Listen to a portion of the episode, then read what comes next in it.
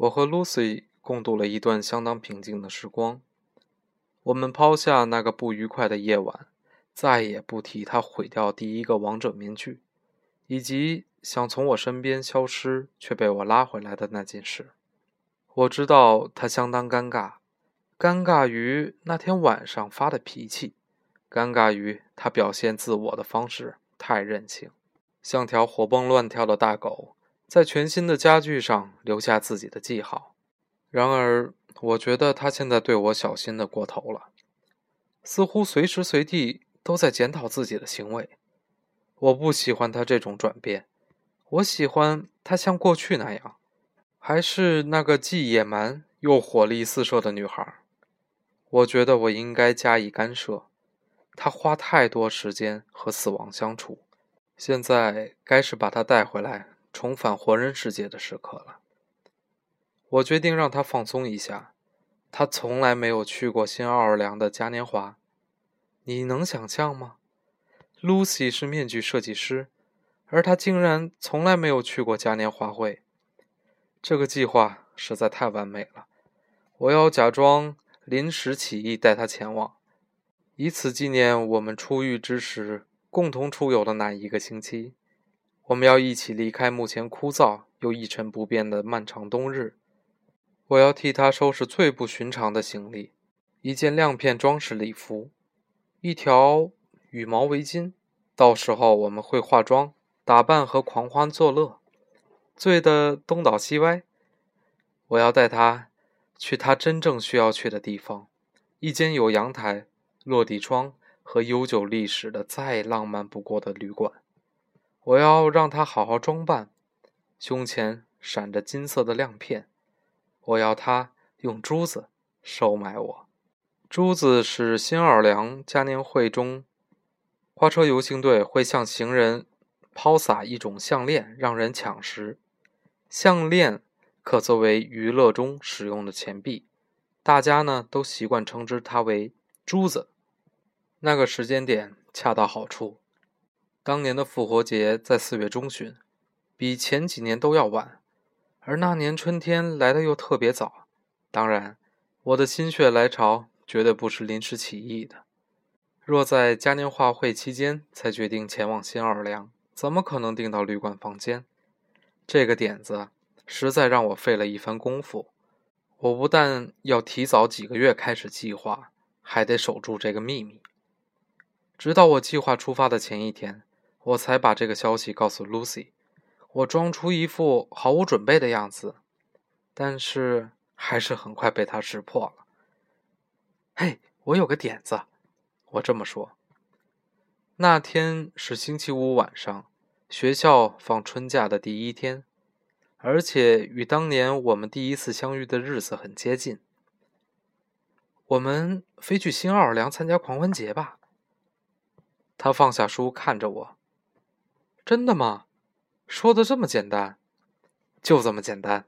我说，同时弹了一个响指，但立刻想到这样好像太做作了。幸好他似乎没注意到。一定很好玩的，我补充说。呃，萝莉怎么办？他问。吉姆好像不在家哎。有时我们离家几天的时候，会委托邻居替我们照顾萝莉。嗯，送去宠物旅馆啊，临时送去，可能没有空位，你忘了吗？去年感恩节，我们不得不把它带去你姐姐家。宠物旅馆都是提前好几个星期预定的。话是没错，不过那时是他们特别忙碌的季节，不然我打个电话问问如何？谁也料不到他们会不会还有空位啊。他仔细看着我的脸。好一会儿才露出了微笑。你早就打过了吧，对吧？你可能早在一个月前就打了。呃，我不知道你在说什么。我说，撒谎我并不是很在行，但我还是尽力维持表情不变。那么，如果我现在去翻你的书桌，就绝对不会找到任何机票喽。也不会找到打印出来的旅馆资料。啊，当然不会。我说，我两分钟前才想到的这个点子。所以你没有去买旅游手册，也没有预订租车，也还没有列出新奥尔良最佳餐厅的名字。是他提到餐厅的名单，让我露出了马脚。这个想法太棒了，毕竟，嗯，既然找了一家好的餐厅这么容易，为什么要冒着不小心闯进破烂店的风险呢？结果，我因自己的个性完全被他琢磨透了，而笑了出来。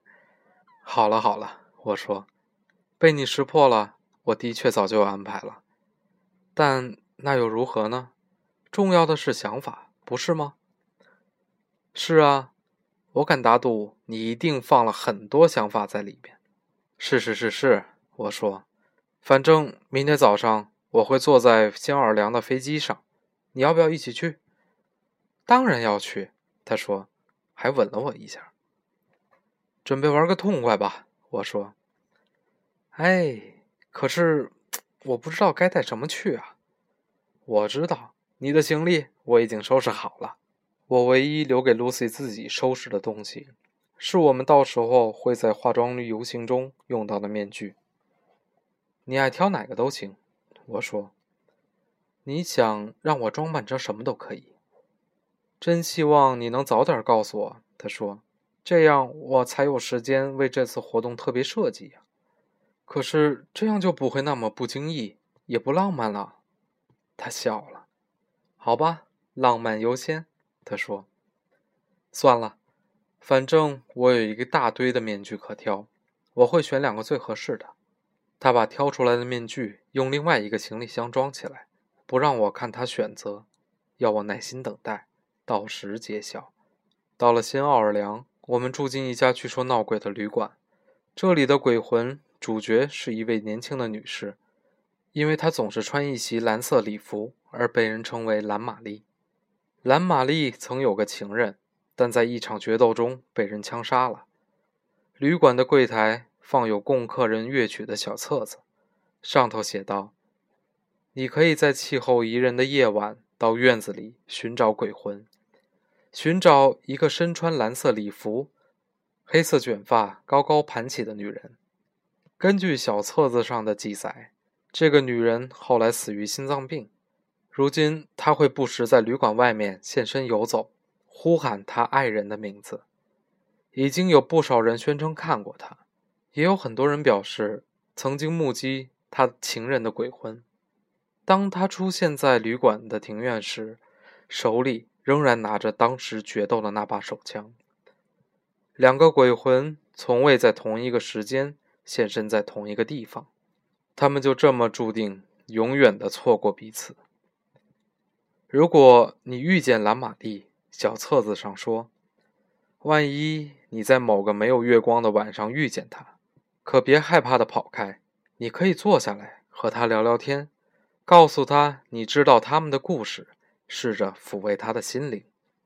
万一你遇见蓝玛丽，就握握她的手，放大胆一试，鬼魂的实体会让你惊讶。因为他的手摸起来可能有点冰。告诉他别着急走，留下来多陪你一会儿。当他问你有没有看到他的爱人时，你一定要说有，说他托你捎来口信，要他早点安息，要他别再寻觅下去。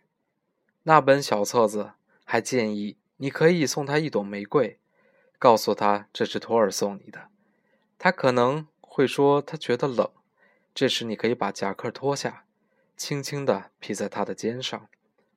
不过最后他还是会消失的。当他消失时，为他祈祷吧。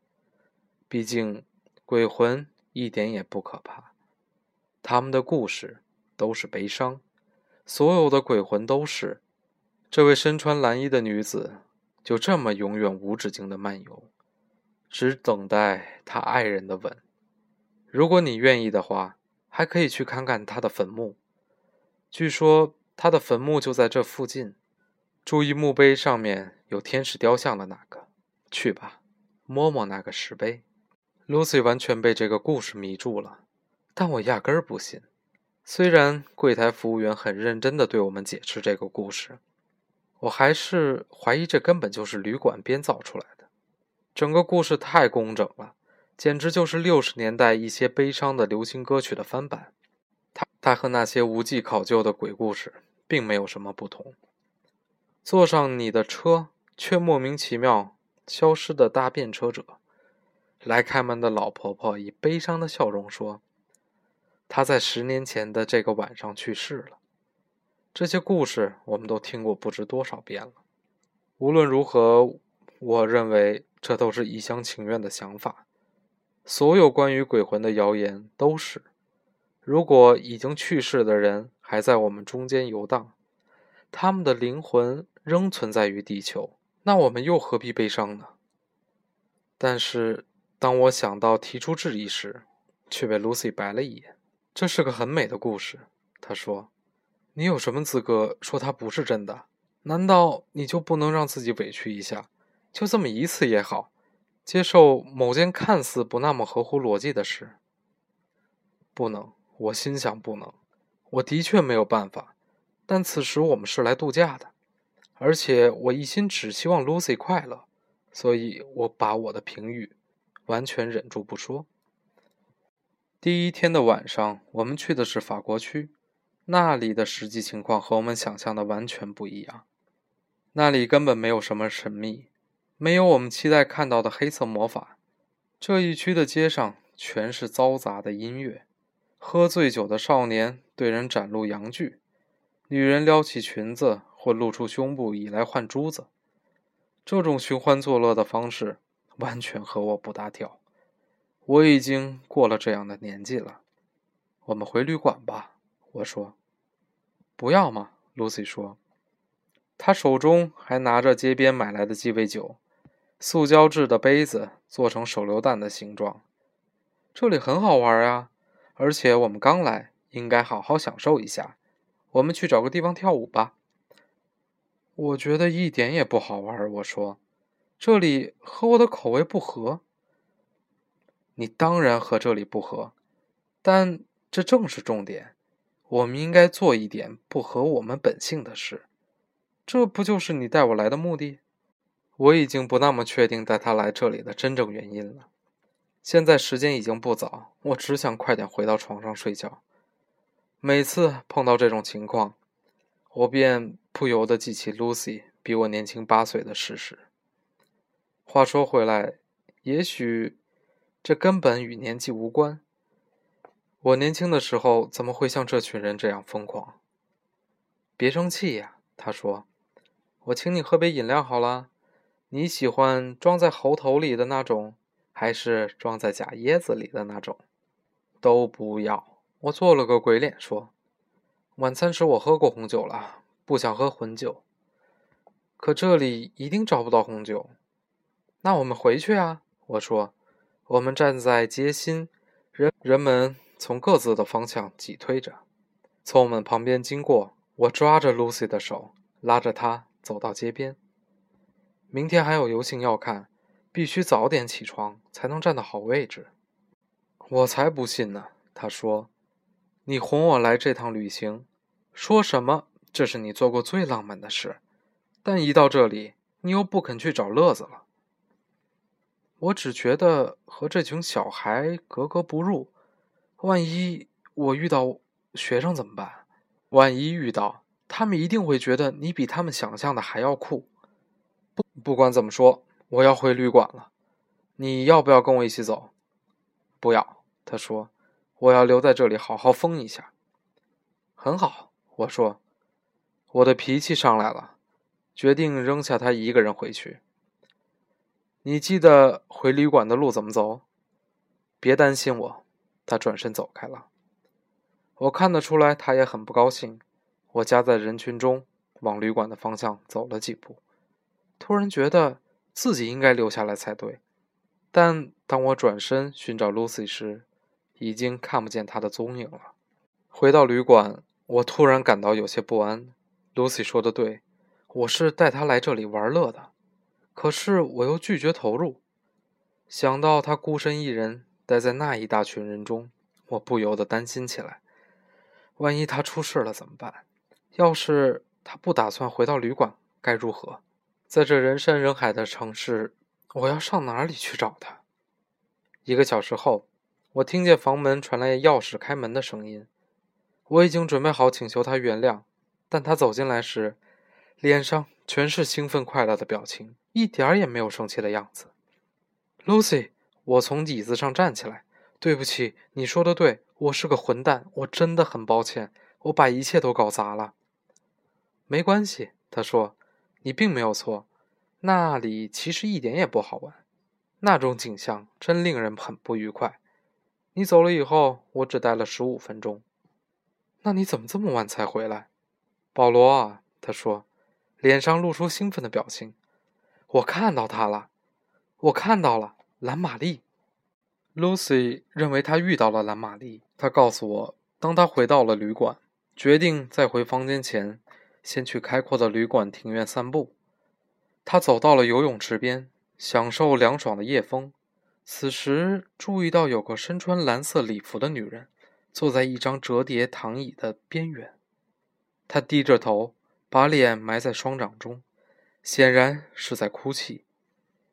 她的衣服太华丽。又太老实，但 Lucy 并没有多想，毕竟此时正是嘉年华会期间，每天晚上都有化妆舞会。于是，Lucy 走过去，站在他的身边。“你没事吧？”他问。Lucy 就是这样的人，他会主动接近哭泣的人，对他们付出关心。那个女人抬起头，Lucy 注意到她的脸色非常苍白。我找不到她。她对 Lucy 说：“我不知道她上哪儿去了。”她在说话的时候，她伸手握着 Lucy 的手，被他触碰的那种感觉就像摸到了冰。就是在这个时候，Lucy 说：“她才想到，眼前这个跟她说话的人是谁。”很抱歉，Lucy 说：“但你不应该再找他了。”此时，Lucy 告诉我，那个女人突然生气了。不要找他！他拉高了声音，几乎是尖叫的说：“你跟他做了什么？”在 Lucy 的眼中，他的脸开始变得丑陋起来。他从椅子上站起，一副咄咄逼人的样子。“你跟他做了什么？”他又问了一次。“我什么也没有做。”Lucy 说。“那么他在哪里？”他吼道。Lucy 把身体挺得笔直。坚定地看着他，他走了。他说：“你现在再也找不到他了。”在那女人转身跑开之时，脸上的表情变得极其可怕、极其恐怖，痛苦的极为骇人。露西立刻后悔自己不该说那些话，但她想伸手握住女人时，这个蓝衣女子已经消失不见了。你觉得如何？露西对我说。现在我们一起坐在房间的床上。那是她，一定是。我不知道，我说，我永远是那种保持着怀疑论的讨厌鬼。如果 Lucy 看到我现在居然相信狗能说话，真不知道她有何感想。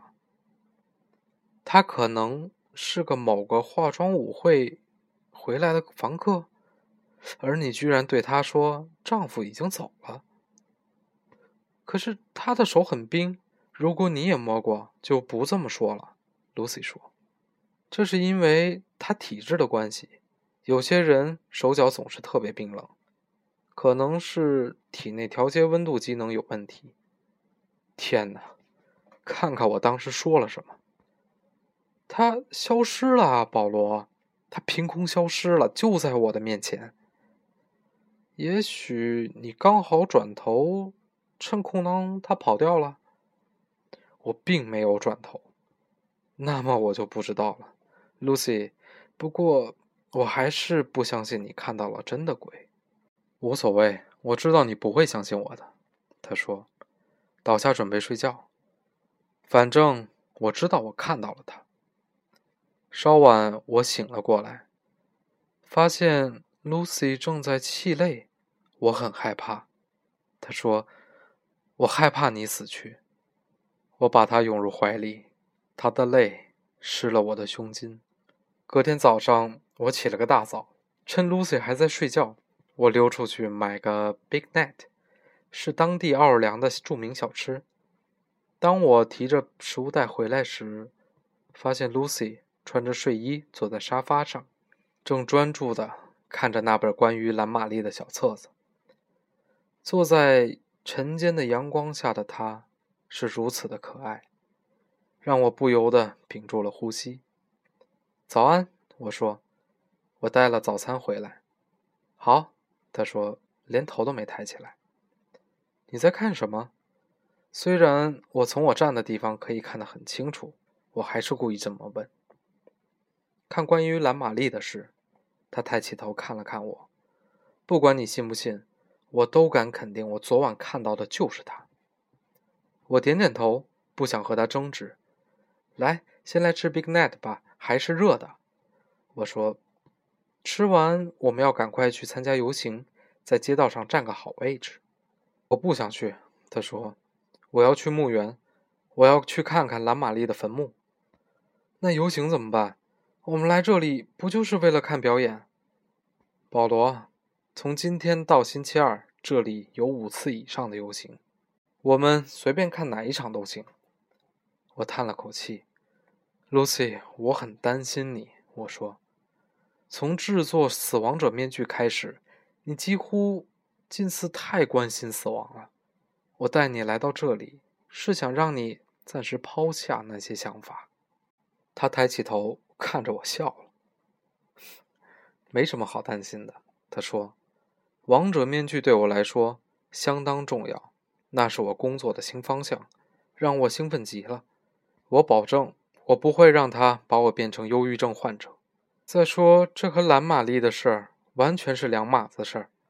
我只是因为从来没有过这种经验。”才想多了，了解一点。你就是不太信邪，否则一定会觉得很有趣。好吧，我说，我会试着把态度放开一点。我犹豫了一会儿。那昨晚的事怎么解释？我问。你好好的，怎么哭了？对呀，他说。他头垂了下去。我也不知道怎么了。有时候。突然很害怕失去你。你不必担心我，我说，我又没有要去哪里。我走向他所坐在的那张沙发，亲吻了他的额头一下。来，趁早餐还热，快点来吃吧。于是我们把观景游行的计划改变成去看蓝玛丽的坟墓。墓园是新奥尔良一项特殊的景观。墓园不是埋在地底。而是建在地上面。说实话，这里的景致还真的很美，到处都是古老的大理石和垂挂在树上的西班牙苔藓。我惊讶地发觉，其实来这里走一趟并不会让人后悔。我们跟着旅馆的小册子指示，终于找到了那座坟墓。墓碑是一块高大的花岗岩石，上头有个张开翅膀的小天使雕像。我大声念出墓碑上的字：“此处安息一位无名女子，她于1872年12月27日在新奥尔良街道被人发现。因无亲戚友人出面指认这位身穿蓝衣的美丽姑娘，故由新奥尔良市民基金会代为树立墓碑，愿他在这宁静中安息，最后荣归主的怀抱。”一八七三年八月二十四日，Lucy 弯下腰，用手抚摸碑上已褪色的字迹。我真希望带了张纸来拓印。为什么？当做纪念啊！我摸摸口袋，找到一共三页的旅行计划书，那是我在出发前特别设计的。我摊开这几张纸。看见上头写着我们今天该去做的事：先欣赏街头游行，再去一家精心挑选的餐厅吃午餐，然后整个下午在面具店里兴奋地逛。不过，我只是瞄了一眼，便把第一页撕下。你有铅笔吗？我问。露丝笑了，好像有。他说：“立即打开皮包翻寻起来。于是，我们就这么过了新奥尔良的第二个下午。我们这对夫妻跪在潮湿的草地上，在陌生人的坟前踏下墓碑上的字。三张旅行计划书刚好把墓碑上的文字全部踏下来。那奇怪的一天过后，我们在旅行似乎又回到了正轨，事情开始多多少少照着我的计划进行了。果然，错过一场游行也是无所谓。因为在这里游行的活动实在太多了，整座城市住满了一种狂欢作乐和化妆舞会的气氛，而且极具有传染性。我们看见不少美妙的景象，仿佛走在空中的杂技演员，一只为配合主人扎染衬衫而全身被染成白色的大狗。在这几天中，Lucy 的心情一直非常愉快，这趟旅行似乎已振作了她的精神。不知道是因为我的计划太过于完善，我宁可相信这一点；或是他因为和玛丽不期而遇。无论如何，这次旅行的成效比我所预料的好太多了。我们在新奥尔良的最后一晚，也正是嘉年华会的最后一晚。当我们准备出去狂欢时，Lucy 打开装面具的行李箱，拿出一个面具交给我。这是一张狮子脸。周围全是蓬松的金色鬃毛，我开心极了。为什么是狮子？我问。不为什么，只是觉得你戴起来很好看。我的表情看起来有一定的失望，因为他马上笑了出来。好啦，让我想想。他说：“我之所以替你准备狮子面具，是因为你是如此强壮、凶猛又狂野。”他走到我的身边，在我的耳边。装出一副狮吼，没人比你更适合戴这个面具啦。算了吧，你不必编出这些理由。他笑了，并不是任何事都有理由，这只是化妆舞会用的面具，而且你也知道，我没什么时间考虑。不过，我猜可能是因为我觉得你就像一只大猫吧。这样讲，你感觉会不会好一点呢？是啊，是啊。真的好多了，你自己戴什么？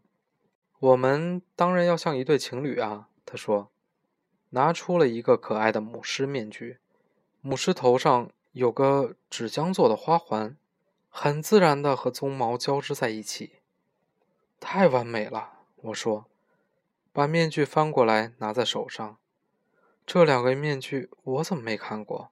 你什么时候做的？出发前你根本没有时间啊。我利用工作空闲时间做的，本来想留到我们周年纪念日再拿出来的。说，不过这时候公开似乎也很不错。我太喜欢了。我说，我们将是今晚装扮最美的夫妻搭档。我们拿着面具下楼走至旅馆大厅，排在柜台前的队伍中。这家旅馆仍保持着旧的习惯。要求房客外出时要把钥匙交给柜台保管。这时，有个女人走过来，拍了一下 Lucy 的肩膀。这个女人相当年轻，长得非常漂亮。她的头发是黑色的，身上则穿着一袭红色的礼服。“嗨，”她说，“记得我吗？”Lucy 转身看着她，但没有回话。“记得那天晚上吗？”那女人说，“在。”游泳池边，我一直很想再遇到你，才好向你道歉。他转身对我解释：“那天我从化妆舞会回来，喝了太多酒，又和老公吵了一架，后来就坐在那里哭。你这位朋友过来关心我，但我的行为失态了，我好像对你大吼大叫，没错吧？”他朝 Lucy 微笑，然后我就跑掉了。我看向 Lucy。他的脸纹时变得有点苍白。我把你当成了别人。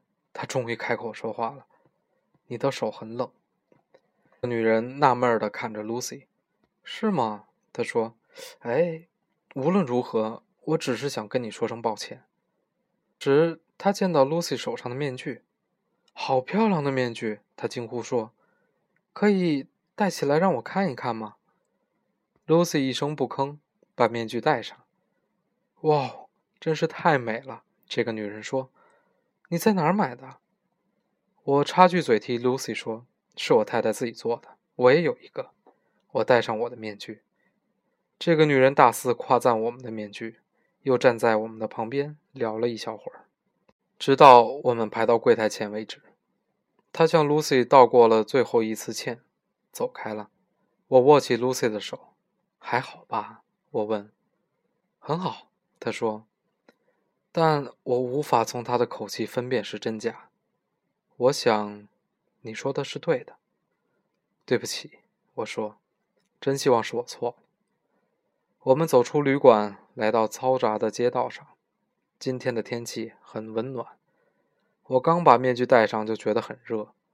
当我们和其他人摩肩撞走在人群中时，Lucy 一句话也没有说。我们就这么走在挤满人的街道上，对，从我戴着面具的脸上不断的流下来。Lucy 在想什么？我完全不知道。我看不到她的脸。我们在外头待了很晚，途中经过了好几个庆祝活动，但都没有参与太久。而这段时间里，Lucy 一次也没有把面具摘掉。当我们总算回到安静的旅馆时，我才替她把面具拿下。你没事吧？我问。我握住她的手，而她则把头低在我的胸前。她耸耸肩。你知道吗？我说：“虽然那个女人不是蓝玛蒂，但不表示她不存在。我们现在可以出去走走，一起去找他。”他摇摇头，伸出一根指头按在我的嘴唇，接着他握住我的手，拉着我走到床边。曼达开始替我脱衣服。哦，我说明白了。在我的衣服完全被脱下后。他轻轻地推了我一下，要我坐在床上。他俯身过来，给我一个又长又温柔的吻，跟着又举起一根手指头，示意要我再等一分钟。然后他便走进了浴室。我光着身子钻进被单里。房里虽暗，可是当 Lucy 从浴室出来的那时，我仍看得见。她换上了一袭白色睡衣，并戴上了面具。哎呀，我说，还真的很特别。我是不是也该戴上面具？他没有回答，把被单拉开，径自上了床。我闭上眼睛，让他卷伏在我的身上，挨着我磨蹭。当他翻身上来，想引导我进入他时，我感觉。他脸上的那张坚硬的面具，紧紧贴着我的脸。喂，慢点！我睁开眼睛说：“干嘛这么着急？”在从窗户透进来的月光下，我看见 Lucy 并没有戴那个狮子面具，她戴的是 Jennifer 的面具，那个笑盈盈的女子。我立刻挣扎起来：“别，Lucy！” 我说：“把那个面具摘掉。”他紧紧地抱着我，倔强地摇了摇头。我可以抵抗的更加强烈一点。如果能回到那天晚上，我一定会。只要能让时光倒转，我一定会把他脸上的那张面具摘掉，亲吻他那柔软的唇。但是，那天我并没有这么做。我顺服他，躺在那儿，任由他摆布，让他戴着那张笑盈盈的女孩面具和我做爱。当我达到高潮时，我感觉仿佛背叛了他，也背叛了自己。那是三月间的事，Lucy 是那年十月去世的。我们剩下的时间已经不多了。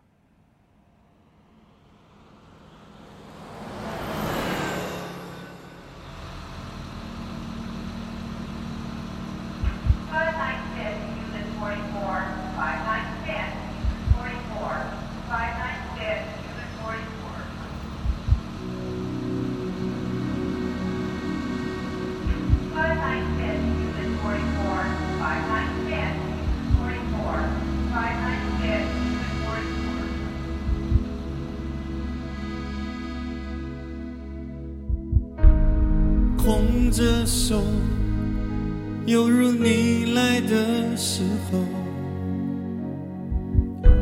荆州的额头，终于再没有苦痛，走得太累了，眼皮难免会沉重。你没错，是应该回家坐。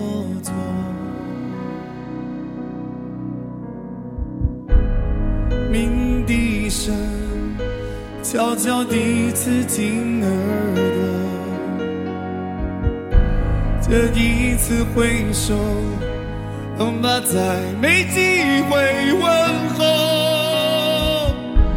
最后一遍了，换你躲进我双肘，想靠在曾摇动我的天空。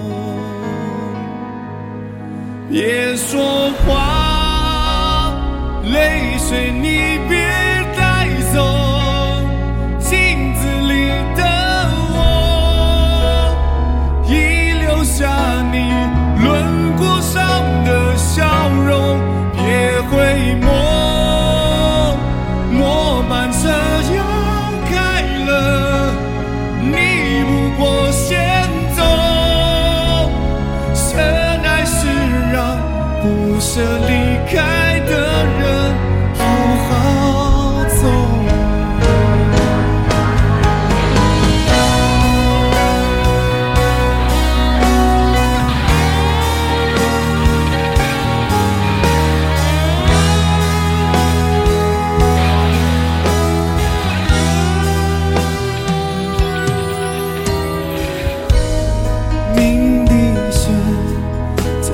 第一次进耳朵